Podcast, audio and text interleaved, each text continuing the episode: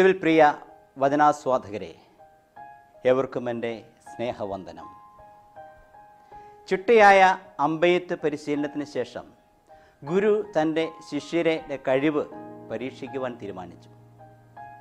ഇടതൂർന്നു നിൽക്കുന്ന മരത്തിൻ്റെ ശിഖരങ്ങൾക്കിടയിൽ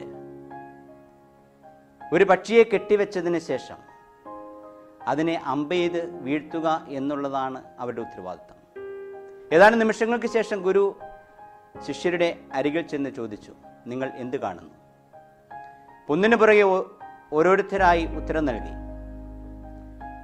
വൃക്ഷം കാണുന്നു, ശിഖരം കാണുന്നു, ഇലകൾ കാണുന്നു, ഞാനും പക്ഷിയെയും കാണുന്നു, ഞാനിൽ തൂങ്ങിക്കിടക്കുന്ന പക്ഷിയെ കാണുന്നു.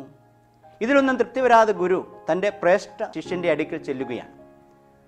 അവനോട് ചോദിച്ചു, നീ എന്ത് കാണുന്നു? അചഞ്ചലനായി നിന്ന ആ ശിഷ്യൻ ഗുരുവിനോട് പറഞ്ഞു, പക്ഷിയുടെ നെഞ്ചിൻ കൂട് മാത്രം ഞാൻ കാണുന്നു.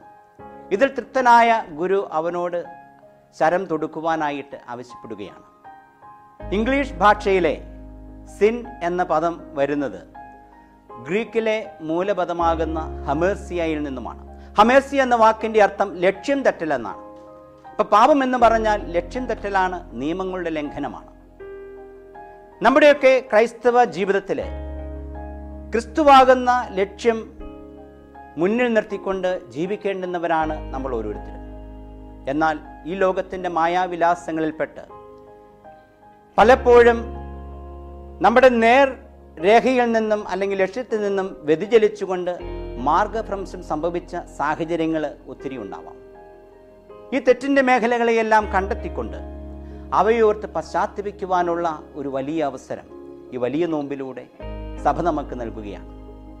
പ്രവാചകനിലൂടെ ദൈവം അരുൾ ചെയ്യുന്നു, വരുവിൻ നമുക്ക് രമ്യതപ്പെടാം, കടും ചമപ്പായിരിക്കുന്നതിൻ്റെ പാപങ്ങളെ തൂമഞ്ഞ പോലെ വെണ്മയുള്ളതാക്കി തീർക്കാം, നിന്നിൽ ഇന്ന് അവശേഷിക്കുന്ന വിലകെട്ട ലോകത്തെ എടുത്തു മാറ്റാം.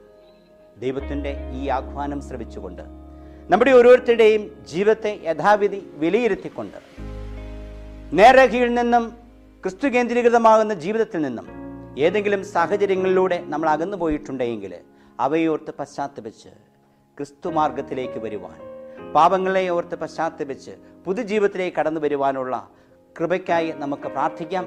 അതിന് ഈ വലിയ നോമ്പ് സഹായകമാവട്ടെ എന്നാശംസിച്ച് പ്രാർത്ഥിച്ചുകൊണ്ട് പ്രണാമം.